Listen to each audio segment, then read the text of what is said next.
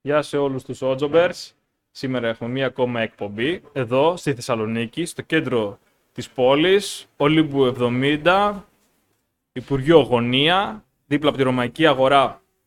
Έχουμε 23 του Σεπτεμβρίου, είναι μία από τις κρύες μέρες του Σεπτεμβρίου. Ο- Το κρύο έχει αρχίσει να έρχεται στη Θεσσαλονίκη για τα καλά. Έχουν κρυώσει τα, τα μπετά πλέον.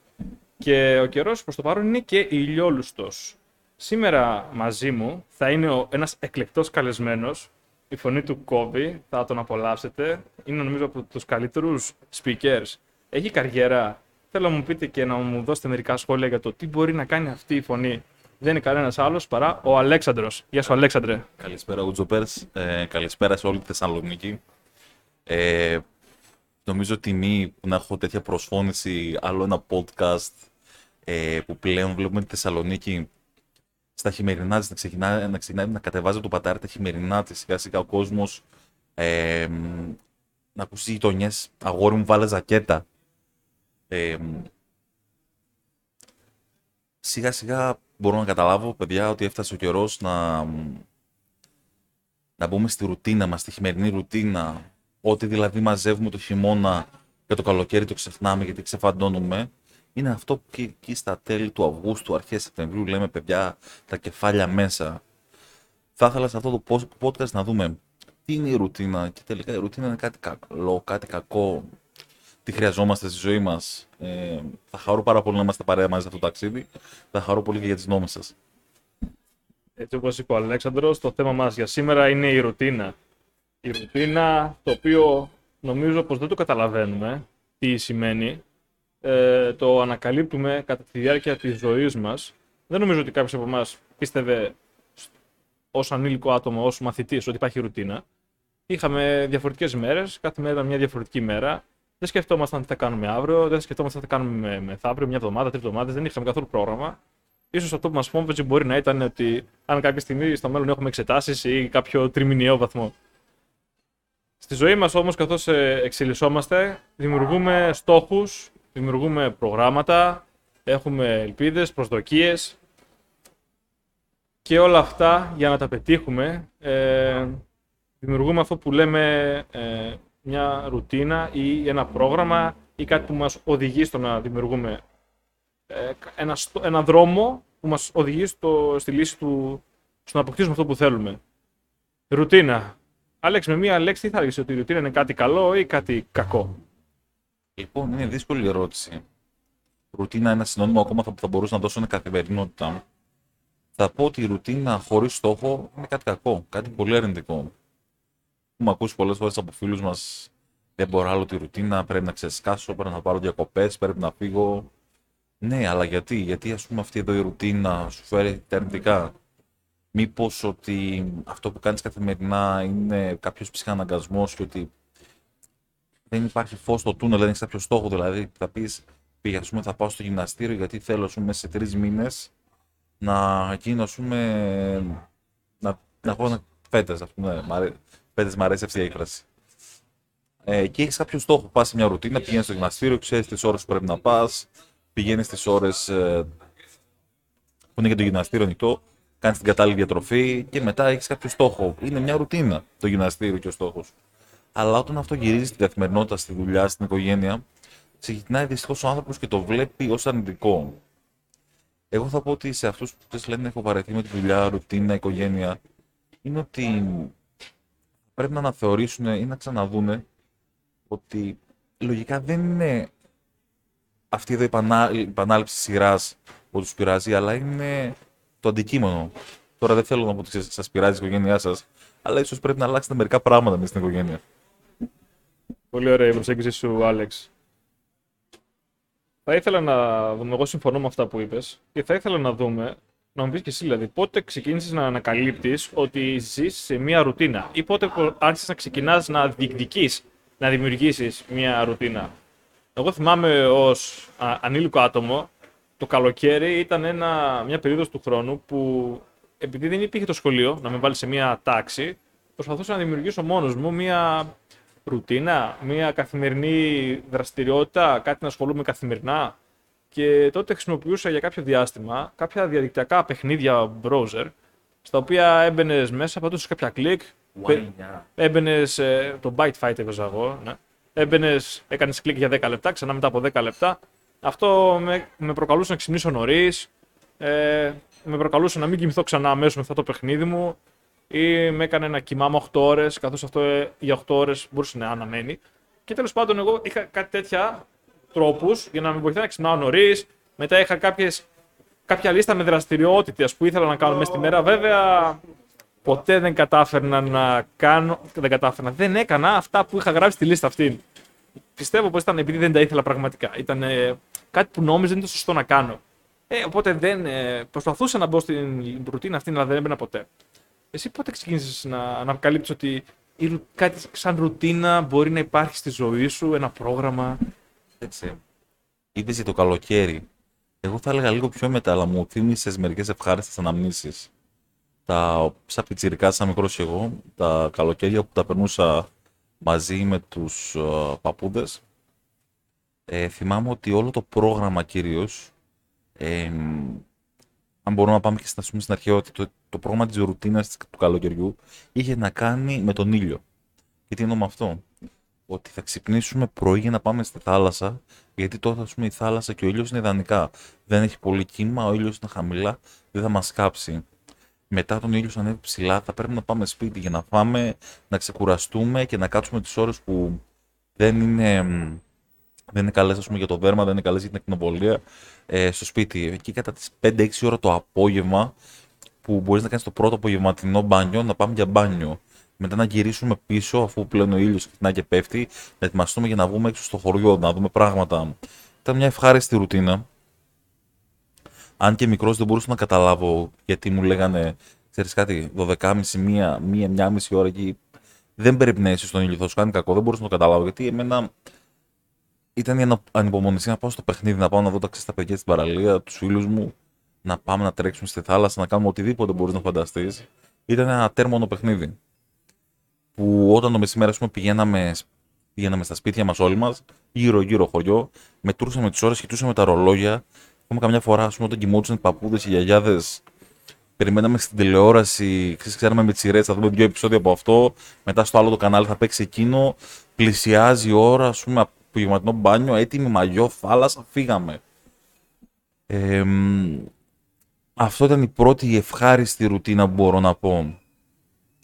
Μετά η επόμενη ρουτίνα που θα θυμηθώ είναι εκεί κοντά στην τρίτη ηλικίου Πανελλήνιες που ήταν ε, που όλο το πρόγραμμά σου γύριζε γύρω από τα μαθήματά σου. Ήξερε ότι ας πούμε εκείνη την ώρα έχεις φροντιστήριο.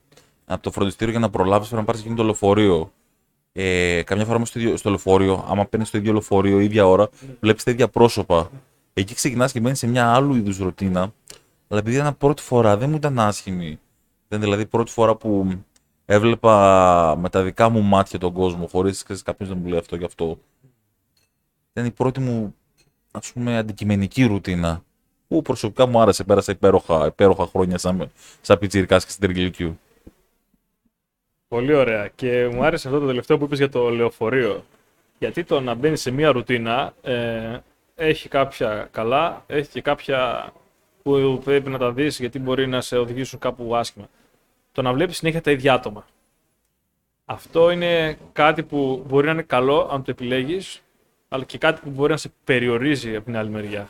Σκέψου πως υπάρχουν άνθρωποι που έχουν μια ρουτίνα που μπορεί να μην βλέπουν ανθρώπους να ζεις κάπου μακριά, ε, να εργάζεσαι κάπου που οι άνθρωποι είναι μακριά από εσένα ή να μην τυχαίνει να είναι μαζί σου, να δουλεύεις μέσα σε ένα ψυγείο ή σε μια αποθήκη, να μην έχεις ανθρώπου κοντά σου.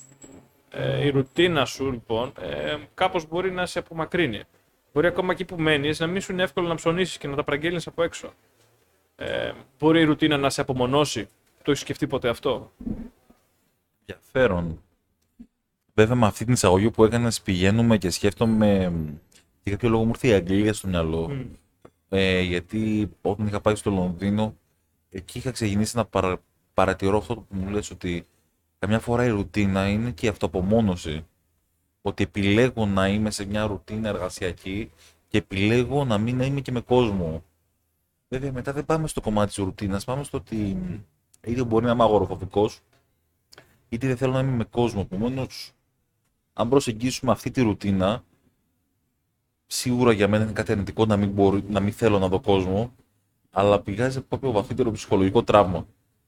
Θα μου πεις τώρα είσαι ψυχολόγος καναπέ, ναι. ναι. Και τι να σα πω, μαλώστε με. Αν έχουμε κάποιον ψυχολόγο, έλα στο επόμενο podcast να μου πεις γιατί έχω άδικο. Εδώ σε περιμένουμε. Ο Λίμπο 70. Ε,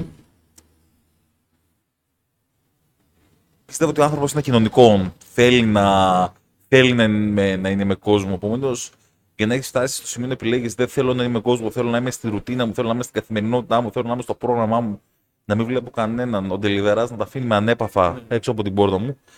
Ή έχεις κάποιο πολύ βαθύ τραύμα και θα χαρώ αν υπάρχει κάποιος Σοκρατής που νιώθει έτσι να, να μας στείλει μήνυμα, να επικοινωνήσει μαζί μας. Θα χαρώ πάρα πολύ να ακούσω την ιστορία του.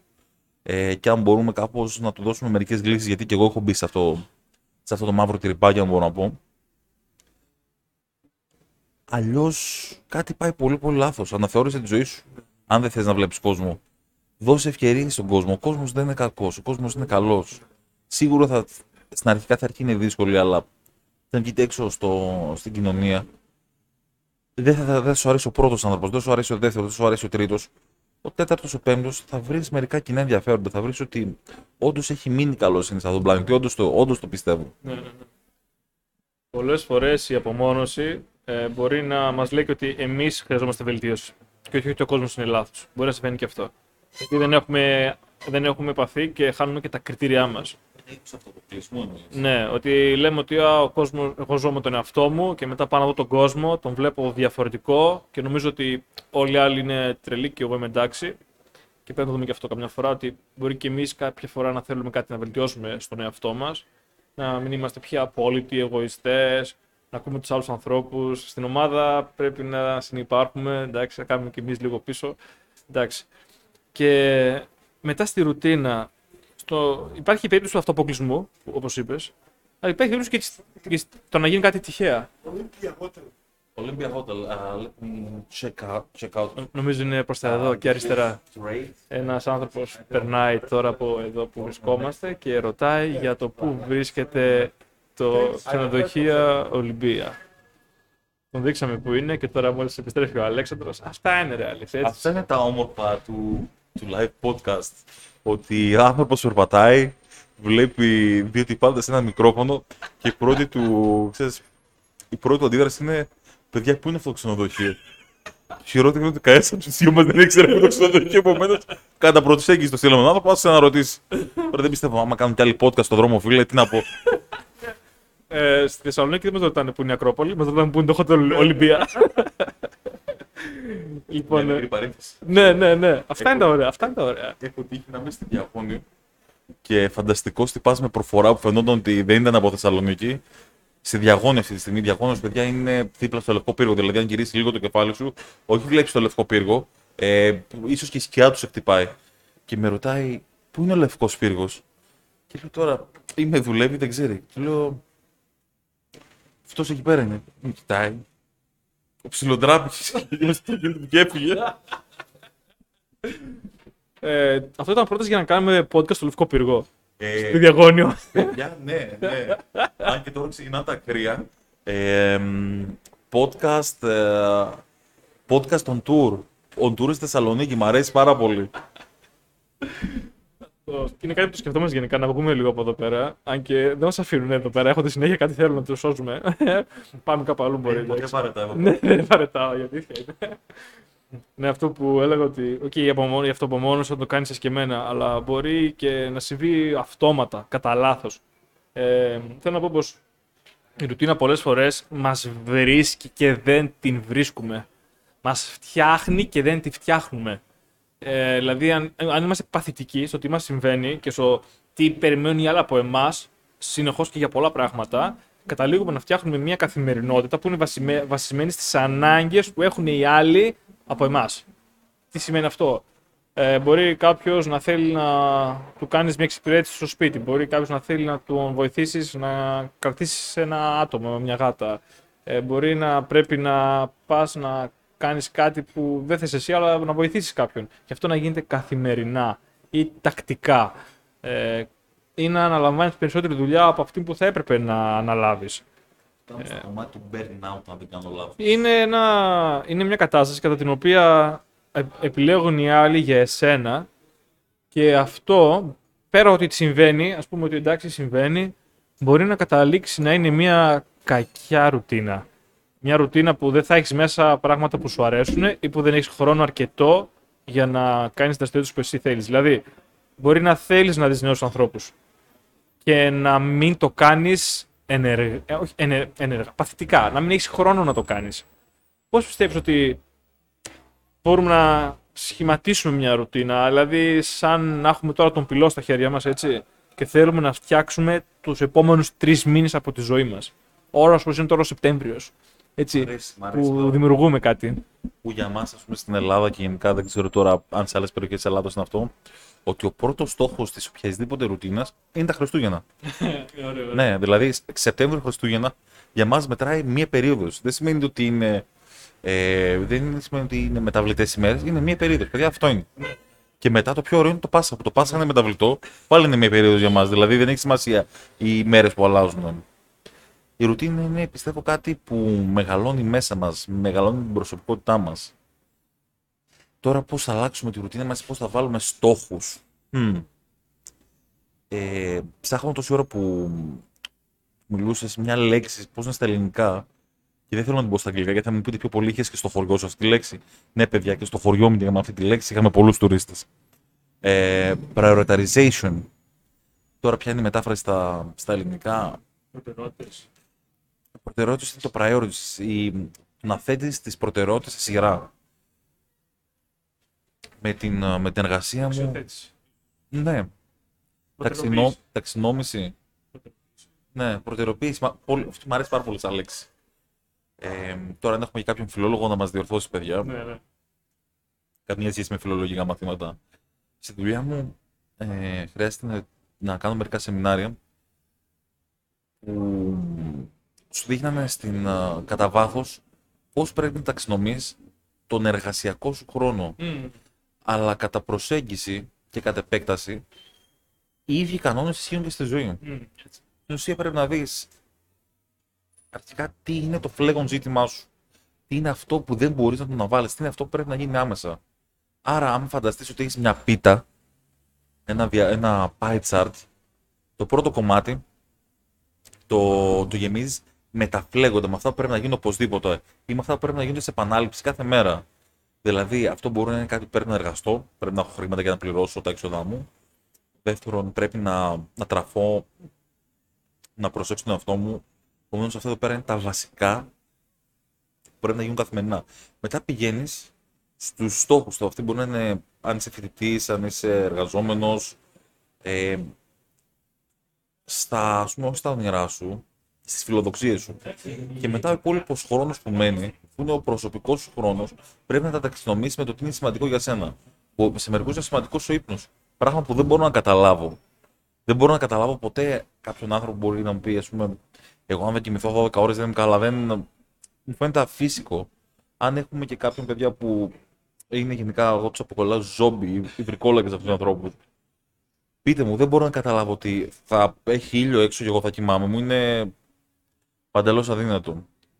Και μετά, στον χρόνο που μας μένει, βάζουμε ό,τι μας είναι πιο σημαντικό. Επομένως, το κόλπο για να έχεις μια επιτυχή ρουτίνα, ένα... μια συνεδρία επιτυχής ρουτίνας, είναι να βάλεις σωστή ταξινόμηση. Ε, και σε καμία περίπτωση δεν πρέπει να βάλεις ένα φανταστικό όρο που μου αρέσει πάρα πολύ, τον οχαδερφισμό μέσα. Μμμ. Όχι αδερφέ, δεν βαριέσαι. Σε καμία περίπτωση δεν πρέπει, ας πούμε, άμα βάλεις κάποιον στόχο, να χάσεις ε, την προσήλωσή σου. Να πεις δηλαδή, ε, σήμερα αυτό δεν χρειάζεται. Μπορεί και να περιμένει. Θα το κάνουν την επόμενη φορά. Άμα το πεις θα το κάνουν την επόμενη φορά, η στατιστική λέει, παιδιά, ότι δεν μπορεί να το κάνεις ποτέ. Είναι πολύ ωραίο αυτό που είπες, γιατί το έχω ζήσει κι εγώ πολλές φορές. Νομίζω όλοι το έχουμε ζήσει. Πως πάμε και λέμε ότι ε, εντάξει, δεν θα το κάνω αυτό. Το cheat day που λέμε έτσι. Το μυαλό είναι μάγκας, το κάνει συνέχεια αυτό. Σου λέει, ε, θα το κάνω μετά. Και έχουμε τσάπωση ότι ό,τι δεν το κάνεις έχει φύγει και δεν το πρόλαβες. Ήταν μια στιγμή και μπορείς το. Μπορείς να κάνεις μια άλλη μέρα, αλλά δεν είναι το ίδιο. Είναι κάτι, δηλαδή, άμα μια μέρα δεν γυμναστείς, πρέπει να γυμναστείς την επόμενη φορά. Δεν μπορείς να γυμναστείς δίπλα Ναι, αλλά δεν έχει τόσο νόημα. Νομίζω χαλά. Δηλαδή, πες ότι έχεις μια ρουτίνα στη μία ώρα. Άμα χάσεις μια μέρα, τι θα πας να γεμίσει δύο μέρες; Νομίζω χαλά. Όχι, αλλά Το, το, πρέπει το, την το, επόμενη το εβδομάδα τεντώνεις. Το πληρώνεις εκθετικά. Εντάξει, το ξέρω, το πληρώνεις, αλλά ε, δεν πρέπει να τιμωρήσει και τον εαυτό σου ό- όταν κλέβεις. Καλύτερα να μην κλέβεις παρά να, να δημιουργήσεις και κακές εμπειρίες με αυτό. Ε, δεν ξέρω, άποψή μου τώρα. Ε, και σίγουρα αυτό που είπες, ότι πρέπει να, κατηγοριοποιη- να βάλεις αξιοποίηση και είναι και τα, και τα όρια και το τι θέλεις να πετύχεις. Εγώ σκέφτομαι πολλές φορές πως η ρουτίνα είναι ένα εργαλείο και μπορεί να γίνει πάρα πολύ επικίνδυνο. Ε, κάποιοι λένε πως άμα ασχολείσαι, λέει, Παλιά λέξη το έχει. αν ασχολείσαι 5 λεπτά διαβάζοντας κάτι για την επιστήμη σου, μπορείς να γίνεις 5% καλύτερος, μπορεί να, να ανήκεις στο 5% των ανθρώπων που ασχολούνται με την επιστήμη σου μέσα στα επόμενα 10 χρόνια. Επειδή εσύ και καλά διαβάζεις καθημερινά κάτι και μαθαίνεις και γίνε- εξελίσσεσαι. Σκέψου το αυτό το πράγμα, μια τέτοια μέθοδος, ε, να βελτιώνεσαι κάθε μέρα από 10 λεπτά ας πούμε, σε μια ολόκληρη χώρα. Μια χώρα που έχει πάρα πολύ ρουτίνα, μια χώρα που δεν έχει διασκέτηση, που δεν έχει τέχνες. Μια χώρα που έχει ορυχεία, σκάβη, ηλεκτρισμό, νέες τεχνολογίες, ρουκέτες, τάγκς. Ε, στη χώρα που εδώ πέρα ξεκίνησαν και παίζουν μερικά τραγούδια από πολεμικά μέσα στο μυαλό μου. Ε, ξεκινάει από γάμα και τελειώνει στη Γερμανία νομίζω. Ε. Ε, αυτή, αυτός εδώ φ- φάρος πολιτισμού και τέχνης ε, με τους πιο χαρούμενους ανθρώπους στον πλανήτη. Όχι, τώρα κατάλαβα και τη λέξη επικίνδυνο, παιδιά. OK, makes sense. Ε, επειδή είχα την ατυχία ή την τύχη να ζήσω στη Γερμανία τα πρώτα μου χρόνια και λόγω οικογένειας επισκέπτομαι Παιδιά, όχι. Η γερμανική ρουτίνα είναι κάτι εντελώς διαφορετικό. Θέλω να μιλήσουμε για μεσογειακή ρουτίνα. Δεν, δεν μπορώ να μιλήσω γιατί αυτό εκεί πέρα δεν είναι ρουτίνα. Είναι. Ώρες-ώρες πιστεύω ότι δεν, είναι, δεν υπάρχουν Γερμανοί, υπάρχουν ρομπότ που πηγαίνουν, δουλεύουν και απλά πηγαίνουν στο σπίτι και μπαίνουν και φορτίζουν. Να έχει μπρίζα, ρε, μπαίνουν φορτίζουν, περιμένουν, ας πούμε, ξέρεις, ε, 20, 30, 40, 100% ώρα για δουλειά. Ξαναβγαίνουν. Όχι, παιδιά. Θέλω να βγάλω εκτός της πόλης ε, Βερολίνο και Στουτάρδη που εκεί πέρα εντάξει υπάρχει λίγο ζωή επειδή πήγανε πολλοί Έλληνες. ναι, κυρίες και κύριοι, εμείς τα κάναμε όλα πρώτοι. Που όταν εσείς τρώγατε, ανακαλύπτατε το κρέας, εμείς είχαμε ήδη χολυστερίνη, έγινε; Έτσι είναι. Και πιστεύω ότι σκέψου τώρα να βελτιώνεις στη συνέχεια και πες ότι ξέρεις τι, α, μέσα σε μένα μου αρέσει να βελτιώνομαι στο να μα... καταλαβαίνω τους ανθρώπους. Και κάθε φορά να εξελίσσεσαι λίγο περισσότερο, λίγο περισσότερο, ε, θα καταλήξεις να γίνεις κάτι πολύ καλό. Και μετά αυτό θα το δώσεις και στο διπλανό σου και στο διπλανό σου και όλοι οι άνθρωποι γύρω σου θα γίνουν πολύ καλοί σε αυτό. Ε, σκέφτομαι πολλές φορές πως αυτό το σύστημα της ρουτίνας, ε, της συνεχή, ε, συνεχής εξέλιξης, το να ασχολείσαι συνεχώς με κάτι που σε κάνει καλύτερο, υπάρχει και στην Κίνα. Μπορούμε να πούμε σίγουρα. Και στην Κίνα μπορούμε να πούμε ότι υπάρχει κάτι.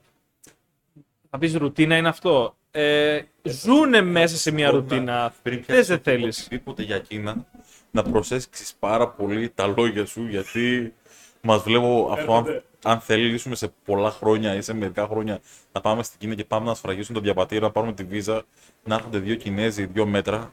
Δεν ξέρω πώς τους βρουν, είναι τους όλοι κοντίνοι. ε, ε, να μας, να μας μαγκώσουν και να πάμε σε κάποιο μπουντρούμι και δεν μας να δουν ποτέ. Επομένως, δεν έχουμε απολύτως κανένα πρόβλημα με την Κίνα. Κατανοητό. είναι- Είναι μια πάρα πολύ όμορφη και καλή χώρα. Πολύ καλά παιδιά είναι, ναι. Ζουνε μια, σε μια όμορφη χώρα, έχει δάση πολλά, νερό, ψάρια, ξέρω Ανθρώπινα εγώ. δικαιώματα. Ναι, τείχη μεγάλα, έτσι, παλιά, ωραία. Ναι, αναμνηστικά, σούπερ. Και Ελευθερία. Ναι, ναι. Σκέψου, ας πούμε, χώρες που έχουν μια ρουτίνα που δεν υπάρχει. Ε, λαούς που δεν έχουν ρουτίνα, που ζουν ένα, ένα γιόλο συνέχεια, ξέρω εγώ. Ένα mediterranean κατάσταση που, που κάθε τρεις μέρες είναι, καταραίουν όλα και ξαναχτίζονται από την αρχή και δεν υπάρχει τίποτα σταθερό και όλα είναι. Δηλαδή, δεν μπορείς να περιμένεις το λεωφορείο στην ώρα του, ας πούμε, δεν μπορείς να χτίσει μια ρουτίνα. Καλώς ήρθες, Θέλεις να- επισκέψεις. Δεν να μιλήσουμε για δύο χώρες, να πάρουμε την Κίνα πρώτη και μετά να πάμε σε χώρες που καταραίουν τα πράγματα ανά λίγες μέρες. Να πάμε Καραϊβική. Έχεις να πεις κάτι περίπου. Ναι, ναι. Να ξεκινήσουμε πρώτα για την Κίνα. Ε, Κίνα, λοιπόν. Θα ξεκινήσουμε με ένα ξέρεις, ε, fun fact. Το μάλ του ίσχυ, αν θα ανεβεί η τιμή τα επόμενα 30 χρόνια, λόγω της Κίνας. Η Κίνα, λόγω της ραγδαία οικονομικής ανάπτυξης της, ξεκινάει και κάνει μια μεσοαστική τάξη. Που για κάποιο λόγο αυτοί εδώ οι άνθρωποι τους αρέσει πάρα πολύ το μόλ του ουίσκι. Επομένως, ξεκινάνε εταιρείες και γίνονται. Α πούμε, ψηλιάστηκαν και θα στέλνουν εξαγωγές στην Κίνα. Επομένως, επειδή οι Κινέζοι έχουν κάνει κλεφτά συμβόλαια και παίρνουν τεράστιες ποσότητες από μάλ του ίσκι, δεν υπάρχει μεγάλη, μεγάλο προϊόν για τροφοδοσία στον υπόλοιπο κόσμο. Μόνο ανεβαίνει η τιμή. Ευχαριστούμε πάρα πολύ, Κινέζοι. Μας πήρατε ένα από τα πράγματα που αγαπάω στο ζωή του μάλ του ίσκι. Να είστε καλά.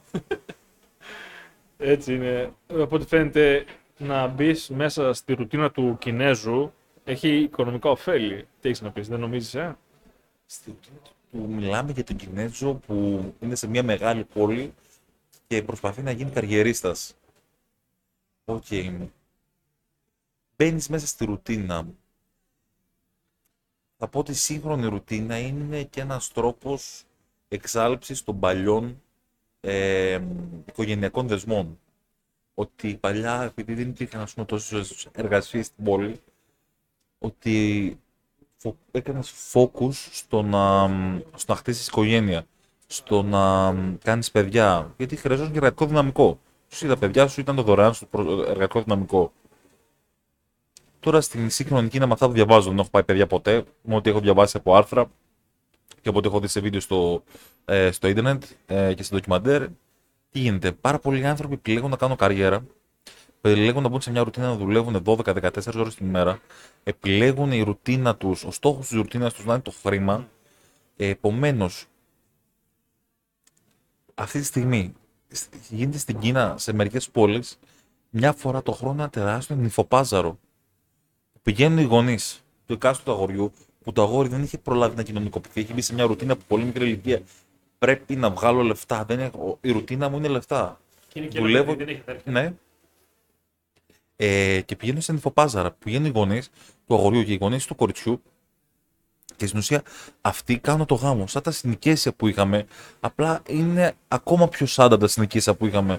Γιατί πηγαίνεις, βλέπει, άμα ψάξεις στο, Google θα δείτε τραγικές εικόνες ε, γονείς να έχουν φωτογραφίες από τις κόρες τους και το, το παιδί τους ε, και να λένε, λες και είσαι σε, ένα, σε μια λαϊκή και φωνάζουν ε, δώσουμε αυτά τα χαρακτηριστικά, αυτή η οικονομία. Λυσινή αυτοκίνητο. Ναι, λυσινή αυτοκίνητο. Είναι πολύ. Είναι, είναι, είναι το, το κακό πρόσωπο της ρουτίνας ότι χάσαμε, χάσαμε μέσα στην καθημερινότητά μας και στη ρουτίνα μας το ανθρώπινο μας πρόσωπο.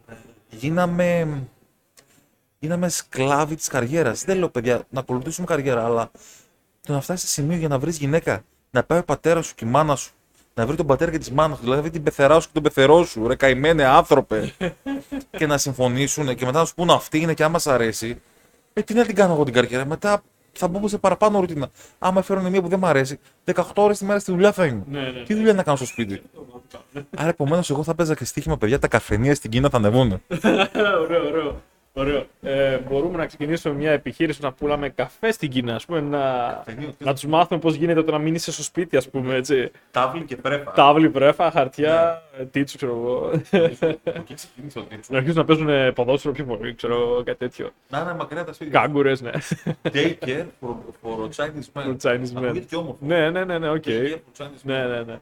Ε, αυτό συμβαίνει όντως και ε, η ρουτίνα σε κάνει μηχανή. Αυτό είναι νομίζω που πρέπει να δούμε. Ότι ξεχνάς τα συναισθήματά σου, κοιτάς την παραγωγικότητα. Ε; Παραγωγικότητα λες ότι θα μαγειρέψω για να φάω, θα πάω να κάνω μπάνιο για να είμαι καθαρός, θα κάνω αυτό γιατί πρέπει εκείνο. Ε; Όλα έχουν μια λογική συνέχεια που δεν είναι κακό, τη χρειαζόμαστε, αλλά οι άνθρωποι δεν ευχαριστούνται με την λογική συνέχεια.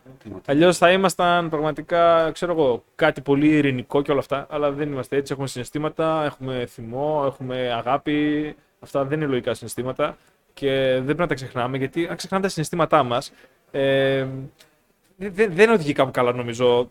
Δεν είμαι ο ειδικός να το πω, αλλά το να μην έχουμε συναισθήματα σίγουρα οδηγεί στην απομόνωση, σίγουρα οδηγεί σε ε, μας κόβει από πράγματα όπως φαντασία.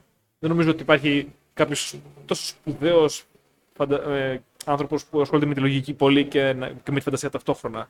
Νομίζω ότι επιλέγεις κάπως. Ή αυτοί που το κάνουν είναι πάρα πολύ καλοί, εντάξει. Που παίρνουν τη λογική και τη φαντασία και τη συνδυάζουν και δημιουργούν θεωρίες, όπως Hawkins. Είχε μια επιστημονική βάση, χρησιμοποίησε και τη φαντασία του και δημιούργησε θεωρίες. Και τις έκανε, ανατρέπει, ανέτρεπε από μόνος του. Αλλά δεν είναι εύκολο να τα βάλεις και τα δύο μαζί και το ένα σκοτώνει το άλλο πρέπει να, να κρατήσεις πολύ καλά τις ισορροπίες. Δηλαδή, η λογική σκοτώνει τη φαντασία. Η φαντασία σκοτώνει τη λογική. Και είναι δύσκολο να τα βάλεις μαζί. Αλλά η ρουτίνα πρέπει να είναι ισοβαθμισμένη. Να έχεις κάτι που πρέπει να το κάνεις γιατί είναι λογικό και πρέπει να το κάνεις, να φας, αλλά πρέπει να έχεις και τη φαντασία ότι μπορείς να δεις να ακούσεις μια, να δεις μια ταινία, να ακούσει ένα παραμύθι, να μιλήσεις με έναν άνθρωπο, να μην φας μόνος σου, ας πούμε. Να κάνεις ένα αστείο καθώς τρως, να περάσεις όμορφα. Εντάξει πρέπει η ρουτίνα μας να έχει και πράγματα που ε, αξιοποιούν το πνεύμα μας. Και αυτό νομίζω δεν μπορείς να το κάνεις με μόνος σου. Ε, νομίζω πως τα συναισθήματα με τον υπολογιστή δεν είναι φτωχά. Θα πρέπει να δούμε ότι η ζωή μας πρέπει να είναι με ανθρώπους για να εξηγούμε τα συναισθήματά μας. Για πες, Άλεξ. Λοιπόν, με αυτό που είπες, θέλω να σου κάνω μια ερώτηση. Μπορούμε να πούμε, αν, μπο... αν σου πει κάποιος, δώσω μου έναν ορισμός της ρουτίνας που δεν υπάρχει στο λεξικό, δεν υπάρχει, ας πούμε, στα βιβλία. Η ρουτίνα είναι η έλλειψη του χάους. Μήπως αυτό είναι η ρουτίνα. Και θέλω να αυτό είναι πάσα, γιατί μιλήσαμε για Κίνα, μιλήσαμε για συναισθήματα, μιλήσαμε για λογική. Είναι ο δυτικός τρόπος ρουτίνας. Θέλω να σας ταξιδέψω για να πάμε πιο πολύ πούμε, στη Λατινική Αμερική. Ε, παρακαλώ και όταν κάνεις edit τον ήχο εδώ πέρα να βάλεις λίγο Latin music. Θα συναγορθώ πολύ άμα είναι χωρίς Latin music εδώ πέρα. Ε, φεύγουμε από την έλλειψη χάου που είναι ρουτίνα. Γιατί τώρα, αν πας στο Κινέζο και τον πεις ε, κάτι έγινε, βγαίνεις από τη ρουτίνα σου, θα πάθει 404 έρο. Λάγκαρε, ο άνθρωπος τελείωσε. Και θέλω να πάμε στις κουλτούρες που το χάος είναι ρουτίνα. Πάμε στο εντελώς αγρό, Λατινική Αμερική. Ε, να πάμε στις, ε, Στην Αφρική. στην Αφρική, εκεί που κάθε μέρα δεν ξέρεις τι θα σου ξημερώσει. Είναι, είναι σαν να παίζεις ξυστό κάθε μέρα, δεν ξέρεις. Μπορεί να σου τύχει κάτι άλλο. Ναι, ναι. Και Θεσσαλονίκη είναι κάπως έτσι κάπου. Ε, η Θεσσαλονίκη, και η Θεσσαλονίκη δεν είναι έτσι. Ναι. Δεν κάθε μέρα ξυπνάς και λες, ναι, Α, ε, εντάξει. Δεν το περίμενες, αλλά σου φαίνεται λογικό. Σου φαίνεται λογικό, λέει, ε, δεν είναι κάτι που δεν περίμενα στους Θεσσαλονικιού. Ναι, ναι, ναι. Έτσι είναι. Ε, σίγουρα η ρουτίνα είναι αυτή που είναι αντίθετη του χάους και γι' αυτό και μπορώ να πω ότι είναι ένα safe zone. Η ρουτίνα. Είναι ένα safe zone. Είναι αυτό που λέμε ότι πρέπει να ξεπερνάμε όταν βρισκόμαστε μέσα σε αυτό ότι μας περιορίζει από το να γνωρίζουμε τη ζωή, νέα πράγματα, να εξελισσόμαστε. Είναι και αυτό όμως που μας βοηθάει να ξεπεράσουμε προβλήματα, έτσι. Πολλές φορές όταν περνάς κάποιο έντονο συναισθηματικό σοκ θα σου πούνε κάνει κάτι για τον εαυτό σου, παίξει λίγο μουσική, ε, κάνει αυτό, κάνει εκείνο. Και αυτό είναι ένα, για να περάσεις να- συναισθηματικά λίγο ηρεμία, είναι δηλαδή ένα safe zone, που, ένα, που μπαίνεις μέσα σε αυτό. Αλλά το αντίθετο είναι το χάος, ναι. Ε, αλλά το χάος είναι η εξέλιξη. Εγώ πιστεύω σε αυτό. Δηλαδή η ρουτίνα είναι επικίνδυνη. Αυτό καταλαβαίνεις πώς το λέω. Η ρουτίνα είναι- σε βάζει ότι κάνω αυτό, κάνω αυτό και το χτίζεις, το χτίζεις, το χτίζεις, το χτίζεις και μπορεί να γίνει κάτι και να πέσει πάνω σου. Είναι ο πύργος της Βαβέλ. Το χτίζεις και μπορεί να μην καταλήξει καλά αυτό. Όταν όμως κάνεις πράγματα με το συναίσθημα, ε, πιστεύω ότι σίγουρα θα πάει καλύτερα από το να κάνεις πράγματα με στυγνή λογική. Δηλαδή, κάνοντας ένα κλικ τη φορά, ε, νομίζω ότι με λογική δεν οδηγεί κάπου καλά. Και στα οικονομικά, δηλαδή να πεις ότι θα επενδύω τόσο, θα βγάζω λεφτά, θα βγάζω λεφτά, και θα τα κάνεις, ρε bro. Αυτό ήταν η ρουτίνα σου. Δεν έχει νόημα. Έτσι νομίζω. Όταν χτίζεις με λογική, είναι όπως το είπες, ένας πύργος. Που ανάλογα τα θεμέλια σου μπορεί να κρατήσει, μπορεί να μην κρατήσει. Αλλά μ, υπάρχουν και εξωτερικοί παράγοντες, να γίνει ένας σεισμός και πέσει. Α, αυτό είναι το χάος στη ρουτίνα, αυτό που μιλάμε. Αλλά όταν λειτουργείς με το συνέστημα, δεν χτίζει σε ύψος, χτίζει σε πλάτος. Και υπάρχει ο κίνδυνος σε κάποια στιγμή να χαθείς. Να έχεις στήσει τόσο πολύ που να μην ξέρεις πού έχεις καταλήξει. Επομένως, το μισό που το λέω αυτό, αλλά είναι η μέση λύση. Ότι το κέρδος για σε μια επιτυχημένη ρουτίνα είναι να υπάρχει και το συνέστημα μέσα, αλλά να υπάρχει και η λογική. Δηλαδή δεν. Λυπάμαι τον άνθρωπο που ο απόλυτο στόχο είναι, ξέρεις κάτι, πρέπει να δω τον α, λογαριασμό μου να μεγαλώνει. Αλλά λυπάμαι και τον άνθρωπο που δεν υπολογίζει σε καμία στιγμή και λέει θα τα κάψω, δεν με νοιάζει, δικά μου είναι ό,τι θέλω να τα κάνω, αυτή τη στιγμή έχει το γουστάρο. Είναι το άλλο άκρο. Ε, κίνδυνος στο ένα, κίνδυνος στο άλλο. Επιτυχημένη ρουτίνα σημαίνει ισορροπία συναισθήματος και λογικής. Τώρα, αν κάποιος χρησιμοποιήσει παραπάνω συνέστημα, παραπάνω λογική, είναι στον άνθρωπο. Εσείς θα βρείτε τις ισορροπίες. Δεν υπάρχει κάποιο, κάποια οδηγία, κάποια φόρμουλα να σας πει πρέπει να βάλετε τόσο πολύ λογική, πρέπει να βάλετε τόσο πολύ συνέστημα, πρέπει να βάλετε τόσο πολύ το άλλο. Πρέπει να βρείτε εσείς. Είναι try and error. Πρέπει να κάνετε τα δικά σας λάθη. Και αν έχω καταλάβει κάτι, στα 25 που έφτασα, είναι ότι όσο πιο μικρός κάνεις τα λάθη, τόσο πιο εύκολα, τόσο πιο εύκολα μαθαίνεις. Αυτό, Άλεξ, ξαναπες το ρε. Είναι ακριβώς έτσι. Ε, πρέπει να δοκιμάζουμε. Αυτό είναι η ρουτίνα που δεν σε αφήνει. Να δοκιμάσεις νέα πράγματα. Σε εγκλωβίζεις σε κάτι που, okay, μπορεί να βελτιώνει σε κάτι, αλλά αυτό το κάτι μπορεί τελικά να μείνει και αυτό που θες, να μην σε αρέσει. Όπως μπορεί να είναι μια σχολή. Μπαίνεις σε μια σχολή όταν είσαι 18 και μετά να λες ότι τελικά αυτό δεν είναι τόσο καλό για εμένα. Αλλά έχει μπει σε μια ρουτίνα, σε κάποιους περιορισμούς και όλα αυτά. Βέβαια, αυτό εγώ είμαι υπέρ ότι πρέπει να ολοκληρώσεις αυτό το task, αυτή την αποστολή. Δείχνει και άλλα πράγματα για το χαρακτήρα. Αλλά δεν μιλάμε τώρα για μια ολόκληρη ζωή, εντάξει. Όταν έχεις μια καθημερινότητα, μια ηλικία που έχεις προτεραιότητες, πρέπει να τις κοιτάξεις. Α πούμε, σήμερα, στον καιρό που ζούμε στην Ελλάδα, όπως είπε και ο Άλεκ, υπάρχουν πολλοί άνθρωποι που ξεχνάνε την ηλικιακή τους κατάσταση, τα βιολογικά τους όρια, ε, ότι μέχρι τότε μπορείς να κάνεις αυτό, μετά δεν μπορείς να κάνεις άλλα πράγματα, ότι κάτι πρέπει να το ζήσεις τώρα, μετά δεν θα γίνεται ξανά. Ε, πιο πολύ με την οικογένεια, με τα παιδιά, με το αν θα ζήσεις σε ένα δικό σου μέρος ή αν θα ζήσεις κάπου αλλού με κάποιον άλλον άνθρωπο. Αν θες να ζήσεις κοντά στους δικούς σου ή μακριά, ε, αυτά πρέπει να τα δούμε. Υπάρχουν πολλοί άνθρωποι που ξεχνάνε τελείως τη βιολογική τους ύπαρξη. Νομίζουν ότι είναι, ε, ότι είναι για πάντα παιδιά, ότι δεν κυλάει ο χρόνος, ότι όλα θα είναι για πάντα έτσι, δεν θα αλλάξει τίποτα. Ε, δεν λέω. Δεν χρειάζεται να τρομοκρατηθούμε. Αλλά η ρουτίνα θα πρέπει να βάλει μέσα και την ανθρώπινη γύρανση. Το έχεις σκεφτεί ποτέ αυτό; Ε, θέλω να κάνω μια πολύ ευχάριστη παρέθεση στα χρόνια που πέρασα στην Κρήτη, στο Ηράκλειο, ε, θυμάμαι υπήρχε λοιπόν μια καθηγήτρια πανεπιστημίου, νομίζω πλαστική, στην πλαστική, αν δεν κάνω λάθος. Καλό παιδί. Ε, που εντάξει, η εν λόγω κυρία είχε μια ΑΒ όσο μέγα ηλικία. Ήταν δηλαδή. Τι δώσα, Ε, λογικά ναι. Που λες, καημένη, δεν ξέρω το είναι ψυχολογικό το πρόβλημα. Νόμιζα ότι ήταν ναι. Okay. Επομένως, άμα τη δεις, έχει τραβηχτεί και κάνει ξέρεις, αυτά που πηγαίνεις σε πλαστικό χειρούργο και σου λέει Γιατρός είμαι, όχι Θεός. Τι να σε κάνω. Και η επιστήμη κάπου έχει τα ωριά της. Αλλά ξέρεις, έχει τραβηχτεί και αυτή γιατρός. Είχε οδηγούσε ένα νησάν μίκρα που λες. Αλλά μετά από κάποια ηλικία έρχεται και το dementia που λένε στο χωριό μας. Επομένως, οδηγούσε σε όλη την πόλη, έμπαινε σε μονόδρομους, τυπού ανέβαινε κυκλικά, χτυπούσε αμάξι δεξιά-αριστερά. Ε, έβγαινε με νεότερους, με φοιτητές της, γιατί ξέρεις να. Γιατί άμα βγαίνεις με νέο, παίρνεις εσύ λίγο από την νεότητά του. Και την είχα πετύχει σε μερικά κλαμπ και σε μερικά μαγαζιά. Τώρα μεγάλος άνθρωπος να κάθεται το εξής ο πιτσυρικά δίπλα να έχει πληρωμένα ποτά να γουστάρει και, και η θεία να, να κοιμάται στην καρέκλα στο, στο, στο κλαμπ. Ah. Ήταν λίγο, λίγο sad. Ναι. Αλλά από τη στιγμή που έτσι την έβρισε και έτσι τη γούσταρε, ποιος είμαι εγώ να της πω κάτι; Που γούσταρε το θεία, δικό σου είναι. Ναι, ναι, ναι είναι αλήθεια πως ο καθένας μπορεί να τη βρίσκει όπω γουστάρει, αλλά αυτό ε, πρέπει να καταλάβουμε ότι και κάποια πράγματα έχουν και βιολογικά όρια. Η κυρία δεν μπορούσε να αντέξει άλλο το πάρτι. Έπρεπε να πάει να κοιμηθεί, ας πούμε. Απλά δεν χρειάζεται να κοιμηθεί πάνω στην καρέκλα.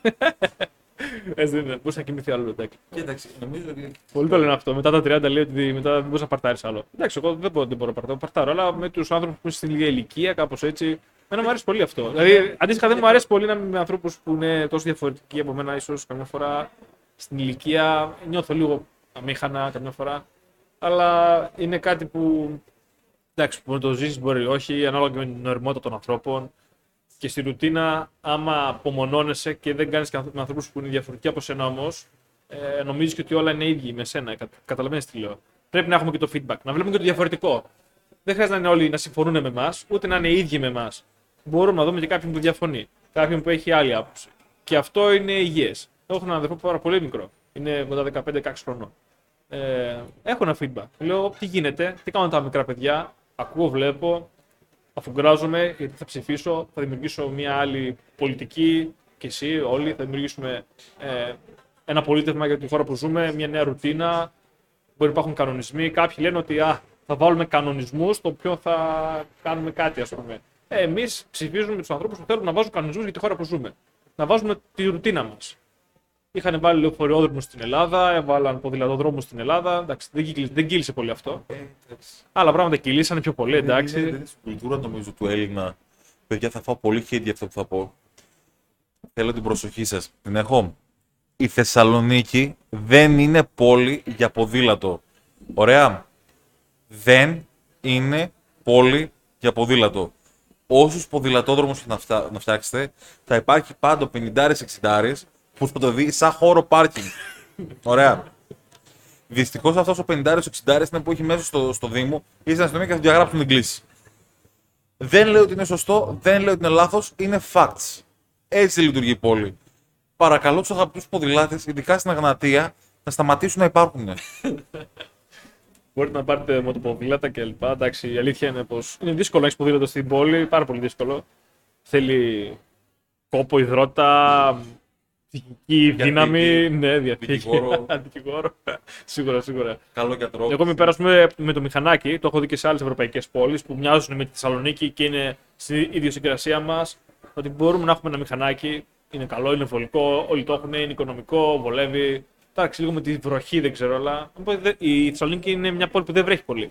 Είναι μια από τις πόλεις με λιγότερες βροχές καμιά φορά και στην Ευρώπη. Οπότε δεν έχουμε θέμα με βροχή. Μπορούμε να έχουμε εύκολα μηχανάκια. Ε, που λέγαμε τώρα και για τη ρουτίνα και θέλω να τη δούμε και σαν safe zone που νομίζω ότι αυτό είναι το βασικό κομμάτι ότι οι άνθρωποι τους αρέσει να ζουν μέσα σε ένα πλαίσιο δηλαδή δημιουργούμε ένα πλαίσιο ότι εγώ κάνω αυτό ό,τι άλλο δεν, με, δεν το κάνω εγώ δεν με νοιάζει και α- α- αναλαμβάνουμε κάποιες ευθύνες και κάποιες άλλες τις αφήνουμε δηλαδή μπορεί να έρθει σκέψου ότι οι εκλογές γίνονται την Κυριακή μια μέρα που δεν δουλεύεις για να μην πεις ότι «Α, είχα δουλειά. Καταλαβαίνεις. Δηλαδή, και καμιά φορά οι άνθρωποι ακόμα και με τις εκλογές, το ανέφερα πριν, δεν πάνε ούτε στις εκλογές για να μην χαλάσουν κάποια ρουτίνα. Ε, καλοκαιράκι, φάση πάμε για μπάνιο, ξέρω εγώ. Ε, να ρίξουμε καμιά ψήφι. Ναι, ναι, και χάνουμε ας πούμε σημαντικά πράγματα και τα ρίχνουμε, το ρίχνουμε και στη ρουτίνα καμιά φορά. Μπορεί να είναι άλλα πράγματα. Έτσι, ο φόβος, να μην βγούμε από το safe zone, να μην αναλάβουμε την ευθύνη και λέμε. Η εύκολη δικαιολογία. Εγώ κάθε μέρα αυτό κάνω. Ναι, κάθε μέρα εγώ αυτό κάνω. Ή ας πούμε, μπορεί να έχεις μια διαδικασία που να πρέπει να τιμωρείς ανθρώπους. Να είσαι τροχονόμο, να είσαι αστυνομικός, να είσαι ένας δάσκαλος. Και να λες, εγώ αυτό κάνω. Βαθμολογώ μαθητές και πρέπει να τους δώσω βαθμολογία. Και Δηλαδή το ρίχνεις στη ρουτίνα, ας πούμε. Ότι είχα κάποτε εγώ καθηγητή που έλεγε ότι ξέρεις τι, πρέπει να έχω τον top μαθητή και τον τελευταίο μαθητή, ας πούμε. Και πρέπει να τους βάλω σε μια, όλη την τάξη σε μια ε, κλίμακα. Δηλαδή δεν υπήρχε μια αξιολόγηση του ατόμου, υπήρχε μια αξιολόγηση, λες και ήμασταν ένα αρκοντεόν, ας πούμε. Ήταν ο πρώτος μαθητής και ο τελευταίος. Και τα έβαζε όλα δίπλα-δίπλα και τα σχολεία. Λες, κάτσε ρε φίλε. Μ, Αυτό δεν είναι σωστό. Πρέπει να το αλλάξεις. Ε, Έχεις φτάσει να σε. Έχουν σπίσει τα μαλλιά σου. Γυναίκα, Άλλαξε το. Ε, η γυναίκα. Εντάξει, βέβαια, εγώ όταν πήγα μετά και την είπα τι κάνεις εδώ πέρα, το πήρε πίσω. Αλλά βλέπεις ότι υπάρχουν ρουτίνες, μέθοδοι που ακολουθούνται συνεχώς, συνεχώς. Και Χειριζόνται μέσα στην προσωπικότητα. πρέπει να το σπάσουμε αυτό. ρε. Υπάρχουν ρουτίνες που πρέπει να αλλάξουν. Τι λες; Τώρα υπάρχει κίνδυνος να πούμε ότι μια συνήθεια, ότι ένα, μια κακή συνήθεια είναι ρουτίνα. Ένα πολύ κακό συνήθειο ότι είναι μια πολύ κακή ρουτίνα. Ε, προσπαθώ να βρω το, τσιγάρο, μετά το κάτι. προσπαθώ πιο πολύ να πάω σε, όχι σε κάτι ξέρεις, τόσο βιοχημικό, σαν να, κάτι που κάνει σαν, χαρακ, σαν χαρακτήρας, ας πούμε. Ένα από τα πράγματα που μισώ στη ζωή μου, που αν το κάνεις μπροστά μου, χάνεις αυτομάτως όλο το σεβασμό που μπορεί να έχω σε σένα, είναι το κοτσομπολιό, που είναι μια ρουτίνα γενικά που υπάρχει Ναι, στο ναι, χωρι- ναι, στα ναι. χωριά, σε κλειστές κοινωνίες, σε γειτονιές, που λες «Α, α μωρέ, το κάνει και αυτός, το κάνει και εμείς, ε, τόσο καιρό μεγάλος βλέποντας τη μάνα μου και τον πατέρα μου το κάνω αυτό, άρα θα το κάνω κι εγώ». Είναι η κληρονομική ρουτίνα, μπορώ να πω αυτόν τον όρο. Ε, άλλο, άλλο αρνητικό, ας πούμε, κάτι που μπορείς να πάρεις ε, σα- σαν ρουτίνα, είναι βλέπεις από μικρός, ας πούμε, που μιλήσαμε για το κυκλοφορικό πρόβλημα στην, α, κυκλοφορεί. Ναι. Οδηγάς. Ωραία, είσαι από μικρός. Κυκλοφοριακό, κυκλοφορικό, κυκλοφορικό είναι στο αίμα. Κυκλοφοριακό είναι. Ναι, γράψτε λάθος, παιδιά. Ναι, ναι. Ε, όσοι γιατροί υπάρχουν στο podcast, ξέρω που υπάρχουν, μη με μισήσετε. Ε, Βλέπεις από μικρός πιτσυρικά, ο πατέρα σου οδηγάει. Υπήρχε μια πολύ ωραία διαφήμιση από το Υπουργείο Μεταφορών. Βρίζει, φωνάζει, πατάει λεωφορειογραμμέ, προσπερνάει αντικανονικά. Το κάνει κάθε μέρα. Είναι ρουτίνα του, είναι στο χαρακτήρα του, είναι μέσα στη λογική του. Έχει γίνει.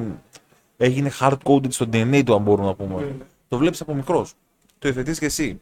Αυτές είναι οι ρουτίνες και τα συνήθ- συνήθεια που πρέπει να σπάσουμε. Είναι η γενιά μας που πρέπει να τα αλλάξει αυτά εδώ πέρα.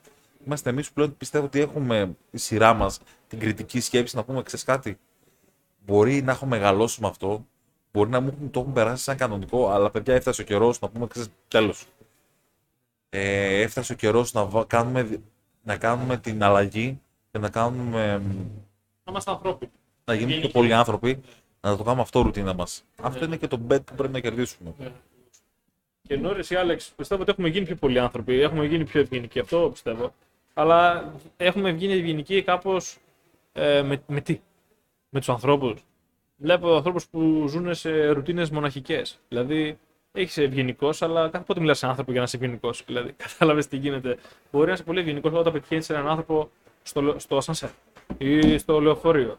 Αλλά πότε συναντάς ανθρώπους; Κατα, Καταλαβαίνεις τι λέω. Δηλαδή, έχουμε γίνει μαλακοί, ευαίσθητοι, καλοί θα λέγω. Είμαστε, είμαστε καλοί γενικά τώρα και με τον COVID και με αυτά. Είμαστε ευαίσθητοι, ξέρω εγώ έτσι. Όλα μας, αν μας πεις κάτι αμέσως μας ενοχλεί, ξέρω εγώ, έχουμε μια υπερευαισθησία λόγω της μοναξιάς μας, αλλά αυτό πρέπει να αλλάξει, δηλαδή ε, κάθε χτύπημα θα σε κάνει και πιο δυνατό. Οι ανθρώπινες σχέσεις δεν είναι εύκολες, δεν είναι δουλειά ότι πάω, δουλεύω και βγάζω χρήματα. Οι ανθρώπινες σχέσεις μπορεί να δώσεις, να μην πάρεις, να πάρεις πιο μετά, να. Είναι άλλου είδους. Είναι άλλου είδους. Να σου προκαλέσουν συναισθήματα κάποιου τύπου τέτοια, εσύ να προκαλέσεις κάποια συναισθήματα άλλου τύπου σε κάποιον άλλον. Ε, είναι να ανταλλάξεις ιστορίες, να έχεις ζήσει κάποια πράγματα κοινά. Ενώ στην εργασία ε, μπορείς να το παρατηρήσεις, δεν ξέρω αν το έχεις δει ποτέ, ότι έχεις ανθρώπους στη ζωή σου, της δουλειάς και δεν τους έχεις απ' έξω. Τους, ε, δεν τους βλέπεις σαν φίλους πάντα. Είναι οι φίλοι της δουλειάς. Ε, είναι η ρουτίνα της δουλειάς και η ρουτίνα έξω είναι διαφορετική και αυτό είναι οκ. Σε ποιο χώρο μπορείς να τους φανταστείς πουθενά διαφορετικά. Ε, θέλω να σου πω τώρα. Έχει Δηλαδή κάνεις παρέα με τη δουλειά σου, ας πούμε. Ναι. Και αυτό δεν είναι καλό. Δηλαδή, αν περιμένεις να κοινωνικοποιηθεί στο χώρο εργασίας σου, δεν λέω τώρα αν τυχαίνει ο χώρος εργασίας σου και η δουλειά σου είναι πολύ περίεργη και πρέπει να μετακομίσει συνέχεια, ναι, το καταλαβαίνω. Αλλά αν είσαι σε μια σταθερή έδρα, ε, να κοινωνικοποιήσει μέσω τη δουλειά σου είναι υγιές ως ένα σημείο. Αν περιμένεις μόνο τη δουλειά σου να κοινωνικοποιηθείς, παιδιά, όχι, είναι, it's a no. Θέλω να σου πω τώρα για τη ρουτίνα και για το πώς θα αντιμετωπίσεις τον άνθρωπο. Πώς ε, ότι χάσαμε την ανθρωπιά μας. Έχω μία μέρα στο γραφείο, τελειώνω, είναι πολύ δύσκολη μέρα, είμαι μέσα στα νεύρα. Πάω να πάρω το αυτοκίνητο μου να πάω στο σπίτι μου. Ξέρεις, είναι αυτό που λες, τελείωσε με όλα σήμερα. Θέλω απλά να πάω σπίτι. Δεν θέλω, δεν θέλω κανένα άλλο πρόβλημα σήμερα. Ξέρεις, στο σημείο που έχει φτάσει το αμήν. Και έτσι όπως πάω στο αμάξι, έχει μια τεράστια ταλίκα που με κλείνει. Δεν μπορώ να φύγω. Ούτε μπροστά ούτε πίσω. Είναι σαν να παίζουμε τέτρι. Δεν μπορώ να πάω πουθενά. Και τώρα λέω να πάω να μαλώσω, να πάω να φωνάξω, να πάω να πω τι κάνεις βρε καραγκιόζη, πέρα να μάξει από εδώ. Πάω, τον βλέπω τον άνθρωπο, λέω ας τα πάω με τον ευγενικό τρόπο. Λέω να, πάω, να βγάλεις την κακία σου, λέω να βγάλω ότι επειδή έφαγα πολύ πίεση στο γραφείο μου, μετά σκέφτηκα λέω θα είναι πολύ μικροπρεπές να πάω να βγάλω την πίεση του γραφείου σε έναν άνθρωπο που στην ουσία και αυτός το μεροκάματο του πάει να βγάλει. Δηλαδή, φταίει που δεν υπάρχουν υποδομές. Εγώ να το μαλώσω που δεν υπάρχουν υποδομές. Ναι, ναι. Πηγαίνω να του λέω, ξέρετε κάτι. Μου λέει τι. Με πολύ ευγενικό τρόπο. Δηλαδή, δεν περίμενε και αυτό να μου απαντήσεις τόσο ευγενικά. Γιατί υπάρχει το στερεότυπο του Ταλικέρι που είναι λίγο Ναι, πόλη, ναι, είναι λίγο ναι, τέτοιο. ναι, ναι. Μου απάντησε πάρα πολύ ευγενικά. Ε, μου λέει τι. Λέω, αν δεν σας πειράζει λίγο κάπως, θέλω να φύγω, με έχετε κλείσει. Μου λέει, αγόρι, μου σε έκλεισα, λέει, σε παρακαλώ, μπορείς να μου δώσεις πέντε λεπτά. Σε τρία λεπτά έχει τελειώσει. Την ώρα που ξέρεις, φόρτωνε, ξεφόρτωνε την ταλίκα και πάει να μπει μέσα στην ταλίκα, μου λέει, Ξέρεις τι μου θυμίζεις. Μου λέω, τι σας θυμίζει, μου λέει το γιο μου. Λέει στην Πάτρα, λέει 20 χρονών παλικάρι με πήραν τηλέφωνο. Ο άνθρωπος φαινόταν στα χαμένα. Λέει και με πήραν ότι πέθανε. Μου το θυμίζει πάρα πολύ. Και σχέδιο τώρα εγώ, ένας άνθρωπος που μου άνοιξε την καρδιά του, ήταν και χαροκαμένος, φαινόταν στον δικό του πλανήτη. Και με το που μίλησα πολύ λίγο ευγενικά, ξέρεις, ρώτησα τι κάνετε, πώς είστε, τα τυπικά σε έναν μεγαλύτερο ηλικίας, μου άνοιξε την καρδιά του και μου είπε αυτό. Φαντάζομαι εγώ να μην το ήξερα αυτό. Αυτός ήταν. Δεν υπάρχει κάτι πιο άσχημο να έχει πεθάνει το παιδί σου και να. Έβλεπε τον άνθρωπο ότι ήταν χαμένος, δεν, δεν ζούσε, απλά έκανε για να κάνει. Yeah. Λέει, εγώ λέει, απλά δουλεύω γιατί έχω ακόμα ένα παιδί και τη γυναίκα μου δεν. Και είναι απολύτως λογικό, μπήκε στο, στο, κουβού, στο κουβούκλιο του μέσα. Ναι. Φαντάζομαι εγώ να μην ήξερα αυτή την ιστορία του και να μπήκε να του μιλήσω στον άνθρωπο άσχημα. Καλό είναι δηλαδή όταν βλέπεις κάποιον να κάνει μια πράξη που μπορεί να συνοχλεί χωρίς να το καταλάβει ο άλλος. Πρώτα πάντα να δώσεις, να το βάλεις μέσα στη ρουτίνα σου αυτό, να δώσεις την ευγένειά σου και να πας με πολύ όμορφο τρόπο. Να, να πεις κάτι, αυτό που κάνεις με πειράζει, ενοχλεί, μήπως μπορείς να. Τώρα, αν ο άλλος είναι απολυταρχικός και σου πει Αου, ε, τότε εκεί βγάλω, βγάλω τα μέσα σου, κάνε μια έτσι. βγάλω, το, βγάλω την πίεση σου από εκεί μέσα και, και κάτω, κάτω ξέρεις, σαν σάκο του box. Βγάλω τα όλα. Αλλά αν τώρα άλλος είναι ευγενικός, δεν ξέρεις τι μπορεί να έχει ο άνθρωπος από πίσω, τι, τι μπορεί να έχει μέσα στο μυαλό του. Επομένως, αν μια συμβουλή μπορώ να το δώσω στο σημερινό podcast, είναι πάντα το first contact να είναι με ευγένεια. Ακριβώς, Άλεξ. Και πρέπει να τιμούμε και τους ανθρώπους που βρίσκονται μέσα στη ρουτίνα μας. Σκέψτε το κι αυτό. Δηλαδή, δεν θέλει ο καθένας να είναι στη ρουτίνα σου. Ε, δεν θες εσύ τον καθένα στη δική σου τη ρουτίνα. Και όπως είπες, πρέπει και να εκφραζόμαστε. Υπάρχουν άνθρωποι που έχουν ρουτίνα το να το πω σήμερα. Το έχει πει ποτέ αυτό; Να το, να το πω σήμερα. Να, να το πω αύριο. Νομίζω να το πω αύριο. Και ζουν σε μια ρουτίνα που είναι κάπως έτσι. Ε, αναβλητικότητας, Και δεν ξέρω, είναι, είναι πολύ βαρύ το περνάω και εγώ αυτό καμιά φορά. Λέω, το κάνω σήμερα, να πάρω το τηλέφωνο σήμερα, να το πάρω αύριο και όλα αυτά. Και, και εσύ είναι πολύ ωραίο όταν το κάνεις τελικά. Τελειώνει αυτό. Δεν είμαι σε πάντα έτσι. Ε, αλλά σε μερικές μερικές φορές, όταν ας πούμε. Ε, μερικές φορές μου κάθεται αυτό. Δεν είμαι στα πιο πολλά, είμαι μπαμ μπαμ, τελειώνει ας πούμε. Αλλά καμιά φορά συμβαίνει να μπεις σε μια ρουτίνα που λες: Πώς θα το κάνω, το κάνω σήμερα, το κάνω αύριο, το κάνω μεθαύριο και περνάει και περνάει και δεν το κάνεις ποτέ, ρε και λες όνα σου, όνα σου και πώς θα το κάνει, δηλαδή και καταλήγει κάποια στιγμή δεν ξέρω, ναι. Λες ρουτίνας. Δηλαδή, τώρα ναι, θέλω να δώσω πολύ καλές συμβουλές ρουτίνας. Παιδιά, είστε στη ρουτίνα σας, καλώς ή κακώς στην καθημερινότητά σας. Ε, βλέπετε τα ίδια πράγματα και τους ίδιους ανθρώπους κάθε μέρα. Η ζωή σας θα είναι πολύ πιο εύκολη και πολύ πιο όμορφη αν με τους ανθρώπους που έρχεται σε τριβή κάθε μέρα έχετε καλές σχέσεις ή έστω τυπικές.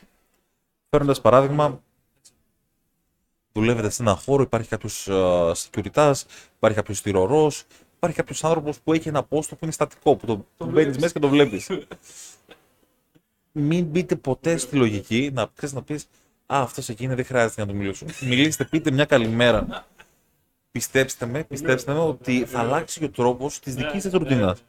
Του να βλέπεις έναν άνθρωπο να σου χαμογελάει και να σου πει καλημέρα, γεια σου, τι κάνεις, ή ξέρεις να σου ρωτήσει ξέρεις, κάτι χαζό που του έχεις πει από την, από την, από την προσωπικότητά σου, ξέρεις, ασχολούμαι με αυτό που σου πει, σε ρωτήσει, σου δείξει ενδιαφέρον.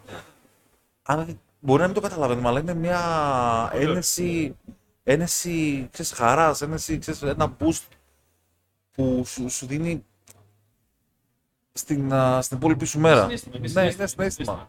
Δεν έχεις κάτι να πάρεις. Και στην ουσία αν το θεωρήσουμε και σαν επένδυση, παραπάνω έχεις να κερδίσεις εσύ που ένας άνθρωπος του έδειξες ενδιαφέρον και πλέον αυτός και αυτός αμοιβαία ενδιαφέρει σε σένα, παραπάνω έχεις να κερδίσεις εσύ πότε αυτός. Αυτός ήταν εκεί.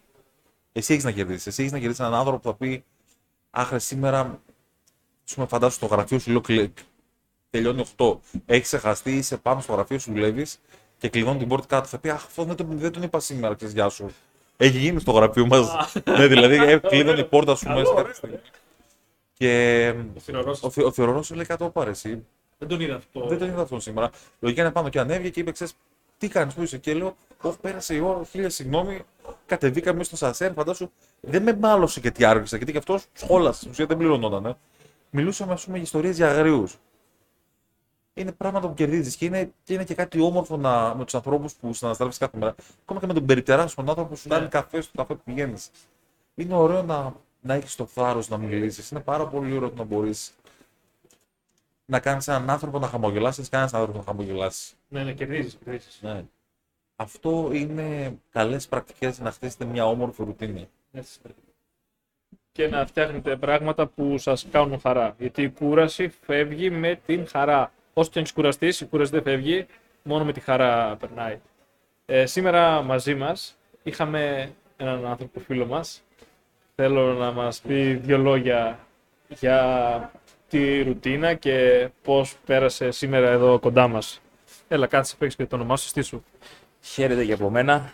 Ε, εντάξει, ήταν η δεύτερη τρίτη φορά που ήμουν εδώ, πέρα, παιδιά, στο podcast. Βέβαια ήρθα λίγο αργοπορημένα λόγω άλλων ε, δουλειών. Αλλά εντάξει, ε, Γιώργο, Γιώργος λέγομαι. By the way, δεν έχω στηθεί στο κοινό. ε, κοιτάξτε, τώρα η ρουτίνα είναι κάτι το οποίο πολύ εύκολα μπορεί να σε φθείρει και επίσης πολύ εύκολα, όπως είπαν και τα παιδιά, μπορεί να σε κάνει χαρούμενο. Μόλις τώρα κατάλαβα ότι είμαι πολλά το σταρμό γιατί έχω το στο ίδιο. Ναι. Παιδιά, Είναι τέλειο, ναι. Η, ρουτί... είδες, η ρουτίνα. Η ρουτίνα. Η ρουτίνα με Έχω τον θερμό. ακριβώ το ίδιο και απλά έκανα σε ένα shutdown και λέω θερμό δικό μου πρέπει να πιω. και με το που είχε καφέ μέσα, γιατί εγώ δεν βάζω το καφέ μέσα αυτό που παιδιά. ε, βάζω συνήθως σόδα με λιμόνι. ε, λέω, όπα, έκανα, έκανα λάθος. Η ρουτίνα μπορεί να σε παρασύρει, ναι. ναι, χίλια συγγνώμη. Οπότε αυτό δηλαδή είναι στο χέρι μας το πώς θα αξιοποιήσουμε τη ρουτίνα μας. Δηλαδή και κατά κάποιο τρόπο να την κάνουμε όσο καλύτερη γίνεται για μας. Αυτό που είπες και στο τέλος τώρα στο κλείσιμο ότι η, ρου- η κούραση που προκαλείται από τη ρουτίνα κλπ. Πρέπει να φτιάξει μια ρουτίνα ώστε να είσαι χαρούμενος και, να- και ικανοποιημένος έτσι ώστε να μην καταλαβαίνεις τόσο εύκολα την κούραση και αυτό θα κλείσουν όλα πιο εύκολα και ομαλά. Τώρα από εκεί και πέρα είναι στο χέρι του καθενός και σίγουρα παίζει ρόλο και ο εξωτερικός παράγοντας. Γιατί μπορεί να τα έχει κανονισμένα όπως όπως είπατε και πριν, ε, μέσω της ρουτίνας να είναι όλα να πηγαίνουν όπως θα θέλεις εσύ, όπως σε βολεύει, αλλά πάντα πρέπει να προσαρμόζει. Και εκεί είναι η... το ωραίο με τη ρουτίνα ότι μπορεί να δεις κάτι απρόπτο το οποίο πολλές φορές μπορεί να είναι καλό και να σε κάνει να νιώθεις ακόμα καλύτερα, αλλά είναι και μερικές φορές που θα σε κάνει το οποίο θα σε πάει πίσω. Κάτι Ναι. το οποίο θα σε πάει πίσω. Αλλά αυτό σε διαμορφώνει σαν χαρακτήρα. Γιατί Ναι. μέσα από τις δυσκολίες που θα προκύψουν εκτός ρουτίνας, μπορείς να βελτιωθείς εσύ πάρα πολύ. Ναι, ναι. Είναι έτσι, Γιώργο. Πολύ ωραία τα είπες. Και θα θέλατε πριν κλείσουμε να πούμε τι έχουμε μέσα στη ρουτίνα μας που μας αρέσει και μας ε, κάνει να χαιρόμαστε για να δώσουμε ιδέες. Μπορεί κάποιος να μην ξέρει ακόμα με τι ευχαριστιέται. Μπορούμε να δώσουμε κάποια συμβουλή. Ε, θες Άλεξ, σε βλέπω, ετοιμάστηκες. Παιδιά, ο στόχος, αλλά και οι άνθρωποι, για μένα είναι οι άνθρωποι. Χαίρομαι, ε, χαίρομαι να μιλάω κάθε μέρα με ανθρώπους, χαίρομαι να, να μπορεί ο άλλος να έχει το θάρρος να μου πει το πρόβλημά του ή να μου μιλήσει για οποιοδήποτε θέμα που βέβαια μπορώ να μιλήσω εγώ. Τώρα αν έρθει κάποιος και μου μιλήσει, ας πούμε, για... Τι να σου πω για ένα παράδειγμα, μου μιλήσει για τη γραμμική β. Ναι, παιδί, δεν ξέρω γι' αυτό. Αλλά αν κάποιος έρθει και μου μιλήσει για κάτι, μπορώ να μιλήσω. Χαίρομαι να έχω ανθρώπινες συζητήσεις. Είναι μέσα στη ρουτίνα μου το να έχω καλές σχέσεις με τους ανθρω... με τους ανθρώπους που περιτριγυρίζομαι. Χαίρομαι και να το μπορώ να βοηθήσω. Βάλτε μέσα στη ρουτίνα σας τη βοήθεια σε, σε άτομα. Ναι. Αν μπορείτε να βοηθήσετε και δεν σας πάρει πολύ χρόνο τη- από τη ζωή σας, βάλτε μέσα στη ρουτίνα σας την καθημερινότητα και τον εθελοντισμό. Εθελοντισμός είναι μια έννοια παρεξηγημένη. Δεν σημαίνει αναγκαστικά πηγαίνω κάπου. Ε, συγχωρέστε με, παιδιά, αυτό πρέπει να. Α, COVID free. ε, COVID free zone, ναι. Χίλια συγγνώμη. Ε, φι- ε, φιλανθρωπία δεν σημαίνει πήγαμε σε κάποια οργάνωση και έχω, πάμε σήμερα να μου καθαρίζουν παραλία. Εγώ πιστεύω πιο πολύ όταν λέμε φιλανθρωπία έχουν ε, κάποια εκκλησία, κάποια περίεργη οργάνωση. Φιλανθρωπία σημαίνει να σας πω, παιδιά, βλέπετε έναν άνθρωπο στον δρόμο που γράφει πεινάω. Καμιά φορά μπορεί να το κάνει για πάτη, μπορεί να το κάνει όπως δεν έχει ανάγκη. Έχει τόσα μαγαζιά δίπλα που πουλάνε φαγητό. Πάρτε κάτι και αφήστε. Ή βλέπετε κάποιον που είναι σε ανάγκη, πάντα βοηθήστε τον και μην του πείτε απολύτως τίποτα. Να μην ξέρετε το βοηθήσετε. Θα σας γεμίσει τόσο πολύ την ημέρα. Πιστέψτε με ότι μετά θα γίνει συνήθιο. στη δική μου τη ρουτίνα, Άλεξ. Ε, τώρα βέβαια η ρουτίνα μου έχει σπάσει, αλλά σε αυτό που είχα στη ρουτίνα μου ήταν. ε, μου άρεσε πολύ να είμαι καθαρός γενικά. Όταν ε, δεν μου άρεσε καθόλου να είμαι βρώμικος στην καθημερινή μου ζωή. Ε, το φαγητό δεν μου δίνει πολύ ευχαρίστησης, να σου πω την αλήθεια. Ε, μου άρεσε όμως να πίνω ένα καφέ και μου άρεσε να ολοκληρώνω αυτά που έχω στο μυαλό μου να κάνω. Δηλαδή ήθελα να κάνω κάποια πράγματα στην μέρα μου και αν δεν τα έκανα ένιωθα άσχημα αρέσει.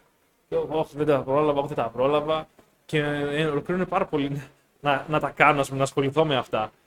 Σαν να δίνω σημασία σε κάτι, ας πούμε, μου άρεσε αυτό. Γιατί τα νιώθω ότι θα με κάνουν και καλύτερο, θα με βοηθήσουν σε κάτι. Μου- Και μου άρεσε πολύ και το περπάτι, να περπατώ να, στον ήλιο, έξω όταν έχει κόσμο, όλα αυτά. Είναι κάτι που μου αρέσει. Αν και ήταν το πρώτο που βγήκε από τη ρουτίνα μου όταν έσφιξα τα πράγματα. Εντάξει.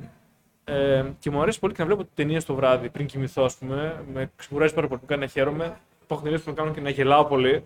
Ε, οπότε τις βλέπω και γελάω μόνος μου, ίσως. αλλά το ευχαριστιέμαι πολύ αυτό. Με κάνει να ξεχνάω πολύ. Γιώργο, εσένα τι έχεις τη ρουτίνα σου που σου Ε, ευχαριστεί; Εντάξει, είναι γενικά αρκετά γενικό αυτό που θα πω, αλλά επειδή είναι και μια περίεργη λίγο ρουτίνα δικιά μου, έχω άλλα ωραία ύπνου κτλ. Αυτό που επιδιώκω κατά κύριο λόγο και με ευχαριστεί είναι όσο γίνεται να είμαι έξω από το σπίτι. Δηλαδή, είτε σε δραστηριότητες που κάνω εγώ μόνος μου, μου αρέσουν, είτε να βλέπω κόσμο, ε, να συναναστρέφουμε και όλα αυτά. Δηλαδή, α, σαν προτεραιότητά μου το έχω αυτό.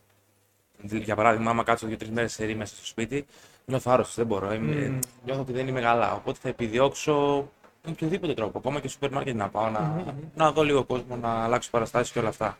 Ναι. Κατά κύριο λόγο επιδιώκω αυτό. Πέρα από κάποια άλλα χόμπι, οτιδήποτε σαν ρουτίνα που έχω Ναι. κλπ. Όλα κινούνται γύρω από αυτό κατά κάποιο τρόπο. Είναι δηλαδή το, το main idea Ναι, ναι, ναι. της ρουτίνας μου. Πολύ ωραία. Ευχαριστούμε πολύ, Γιώργο. Να Ε, είστε καλά. ήρθε ένας, μια ακόμα φίλη μας σήμερα εδώ. Ε, να πούμε το όνομά της. Ε, Άλεξ. Νομίζω ότι ήρθε ήρθε αργά και βλέπω λίγο ότι ντρέπεται. Θα, την κρατή- θα το κρατήσουμε για surprise στο επόμενο podcast. Θα το κάνουμε σαν guest speaker. Να ξέρετε ότι ε, από τις επόμενες φορές θέλω στο podcast να έχουμε live chat. Αν γίνει να το κάνουμε και live broadcast. Γιατί στο σημερινό podcast είχα περίπου 6-7 μηνύματα και μου λέγανε παιδιά τι λέτε. Μπορούμε να σας ακούσουμε live. Δυστυχώς όχι πέρα περιμένει να βγει το podcast. Ε, θα πιστεύω θα δουλέψουμε πάνω σε αυτό, να κάνουμε κάποια live συζήτηση.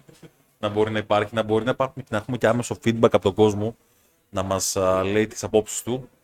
Ε, θέλω να πω ότι ήταν από τις αγαπημένες μου εκπομπές αυτό. Μ' άρεσε πάρα πολύ το θέμα και θα χαρώ πάρα πολύ παιδιά ε, μέχρι την επόμενη εκπομπή ε, παρέα εδώ στο, στο υπέροχο σημείο στην Ολύμπο 70 που και να μην είμαστε εδώ περάστε να το δείτε για μένα είναι από τα πιο όμορφα σημεία της πόλης και θα χαρούμε πάρα πολύ να σας δούμε και σε εκπομπές βεβαίως. Ε. Και μέχρι την επόμενη φορά, Να είστε καλά παιδιά, να ευχαριστηθείτε τη ρουτίνα σας και μην ξεχνάς, να να μην ξεχνάτε να είστε πάνω απ' όλα άνθρωποι. να είστε καλά. Follow your spirit. Join Ojo.